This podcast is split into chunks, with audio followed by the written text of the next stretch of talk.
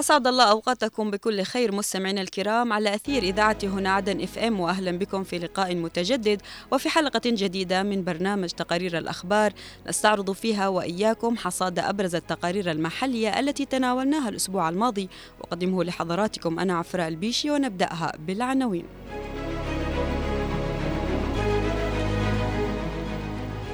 اجتماعات مكثفة للانتقال ترفع شعار تحسين الوضع المعيشي وتقوية المناخ الاستثماري. تسرب النفط الجديد في ميناء عدن ينذر بكارثة بيئية وبحرية في العاصمة. شوارع العاصمة عدن تغرق بمياه المجاري في ظل انتشار الكوليرا. أكثر من ألفين نسمة محرومين من المياه النقية في مديرية المسيمير بمحافظة أبيان.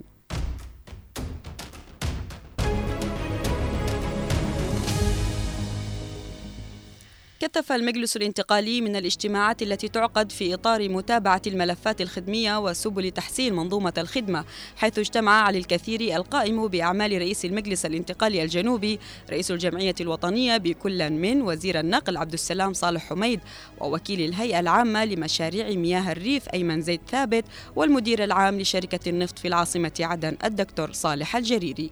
المزيد من التفاصيل في سياق التقرير التالي. عناية مكثفة يوليها المجلس الانتقالي للدفع نحو تحسين الأوضاع المعيشية في أرجاء الجنوب في ظل تفاقم الأعباء المعيشية المثارة حاليا. تجلى هذا الاهتمام من قبل القيادة الجنوبية في الاجتماع الذي عقده علي الكثيري القائم بأعمال رئيس المجلس الانتقالي، رئيس الجمعية الوطنية، مع وزير النقل الدكتور عبد السلام حميد. وجرى الاطلاع على سير حركة النقل البري للسلع والمنتجات بين المحافظات والقادمة من الدول المجاورة، وأداء نشاط الهيئة العامة للطيران المدني، وأوضاع المطارات في محافظات الجنوب.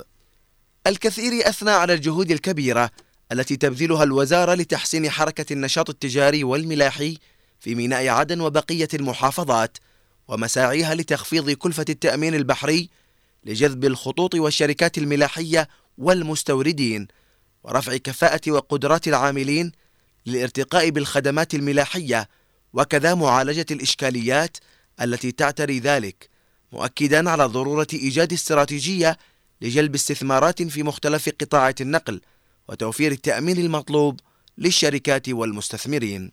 وعلى صعيد خدمي أيضا التقى علي الكثيري وكيل الهيئة العامة لمشاريع مياه الريف أيمن زيد ثابت ومدير عام الشؤون القانونية بالهيئة أوسان سعود علي، وناقش اللقاء أبرز المشكلات والمعوقات التي تعترض سير عمل الهيئة العامة لمشاريع مياه الريف بالعاصمة عدن ومحافظات الجنوب، أهمها عدم وجود موازنة تشغيل وعدم وجود أي مشاريع استثمارية للهيئة، الأمر الذي عرقل استكمال المشاريع قيد التنفيذ وانعكس سلبا على خدمات المياه والإصحاح البيئي في العديد من المناطق الريفية.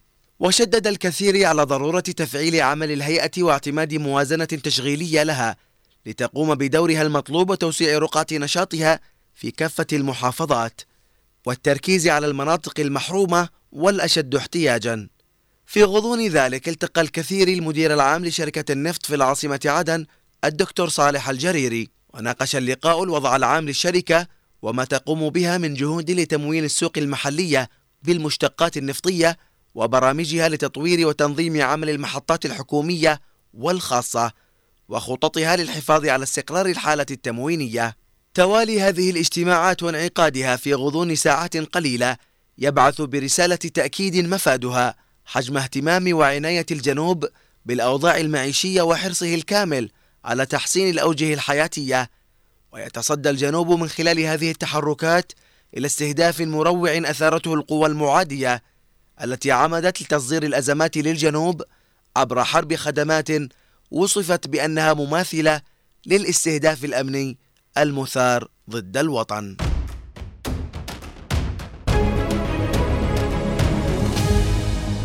أفاد الخبير المهتم بالمناخ والبيئة والحائز على جائزة النجمة الخضراء للأمم المتحدة ويم زوينبورخ بوجود انسكابات نفطية مستمرة ومرئية في السفن المتهالكة في ميناء عدن خلال الأشهر القليلة الماضية. نتابع بقية التفاصيل في هذا التقرير. على غرار الناقلة أثينا التابعة لشركة عبر البحار والذي يملكها تاجر النفط أحمد العيسي، تعود مجددا إلى ميناء عدن الانسكابات النفطية من السفن المتهالكة في الميناء وتسرب أكبر في زيت الوقود الثقيل أو النفط الخام، الأمر الذي ينذر بكارثة بيئية وبحرية كبيرة تهدد حياة الأحياء البحرية والمواطنين في العاصمة عدن. سيشن بينول اسم الناقلة التي بدأ تسرب النفط منها منذ أوائل مايو ألفين وثلاثة وعشرين بشكل كبير ومستمر ومرئي نحو الشواطئ في ميناء عدن، بحسب ما أشار إليه الخبير المهتم بالمناخ والبيئة ويم زوينبورخ، والذي رصد عبر الأقمار الصناعية هذا التسرب. الناقلة سيشن بينول بحسب مصادر مطلعة أشارت إلى أنها تابعة للتاجر العيسي، والذي سبق وأن تسببت سفنه المتهالكة والغارقة والراسية في الميناء منذ أعوام بتسرب نفطي في سواحل عدن، ما قد يسفر عن تأثيرات سلبية مدمرة على النظام البيئي والبحري وصحة المواطنين. عودة التسرب النفطي إلى سواحل عدن التي لم تتعافى بعد من التسربات النفطية السابقة دليل على استهداف البيئة البحرية في عدن ومينائها لتتسبب بكارثة لا تقل خطرا عن تلك التي كانت قد تتسبب بها الناقلة صافر، وذلك من أجل القضاء على البيئة البحرية التي تمتاز بها سواحل عدن.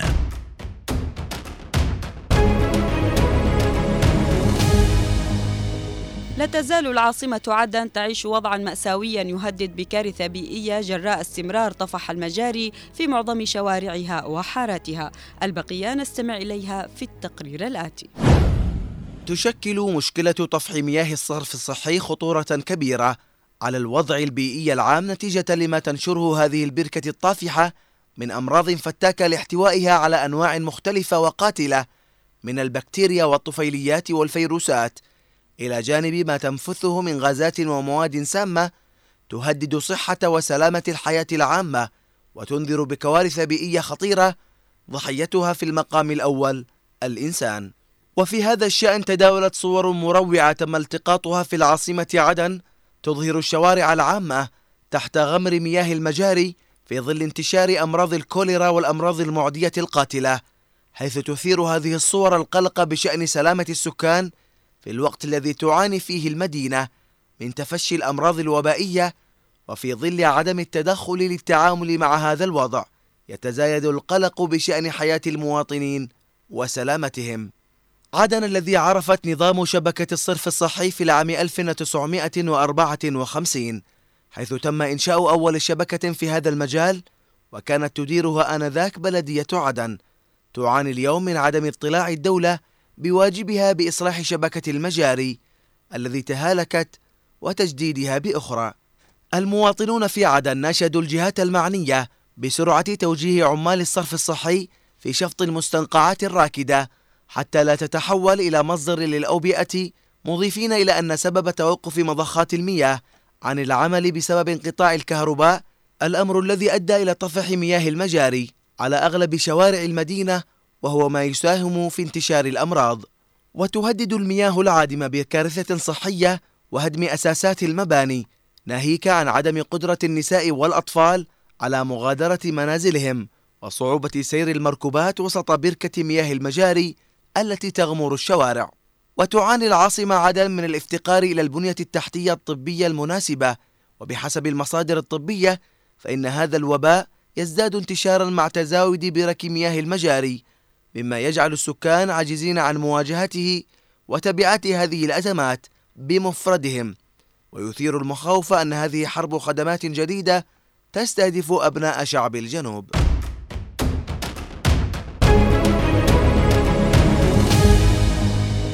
يعاني الأهالي بمنطقة المسيمير بمديرية خنفر في محافظة أبين من افتقارهم لمياه الشرب النقية، رغم أن المنطقة واحدة من المناطق الزراعية الخصبة، ويضطرون لجلب المياه على ظهور الحمير من الآبار الزراعية المحيطة لهذه المنطقة من كل جانب.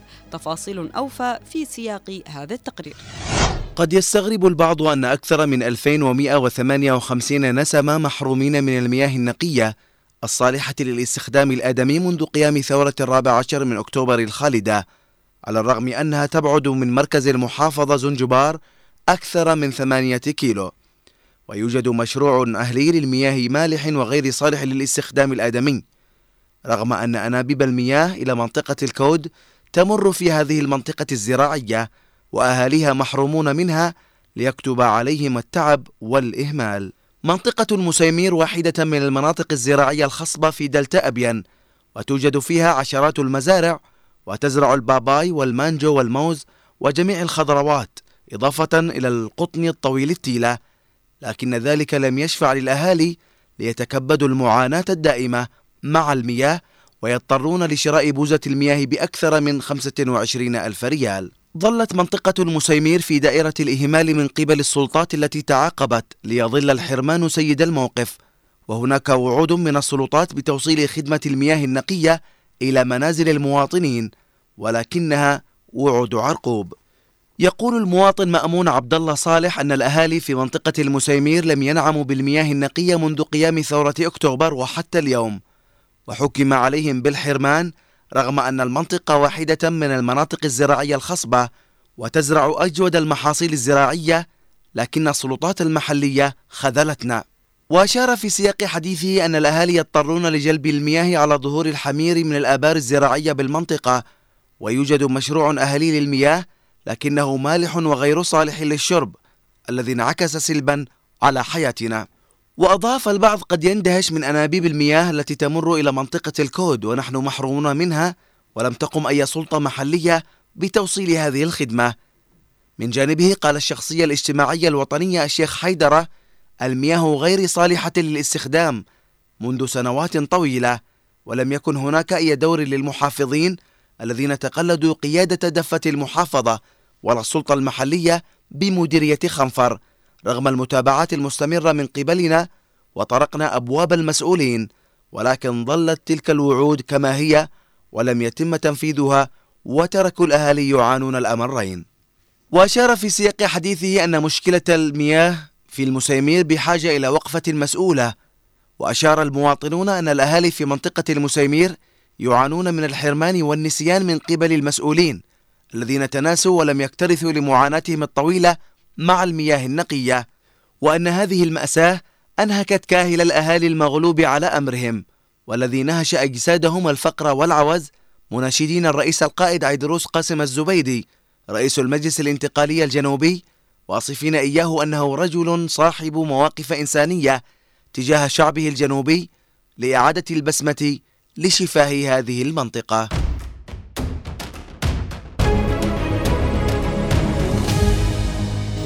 مستمعينا الكرام، إلى هنا نصل إلى ختام هذا الحصاد من برنامج تقارير الأخبار. كنت معكم من الإعداد والتقديم أنا عفراء البيشي، ومن الإخراج خالد الشعيبي. أطيب التحية، إلى اللقاء.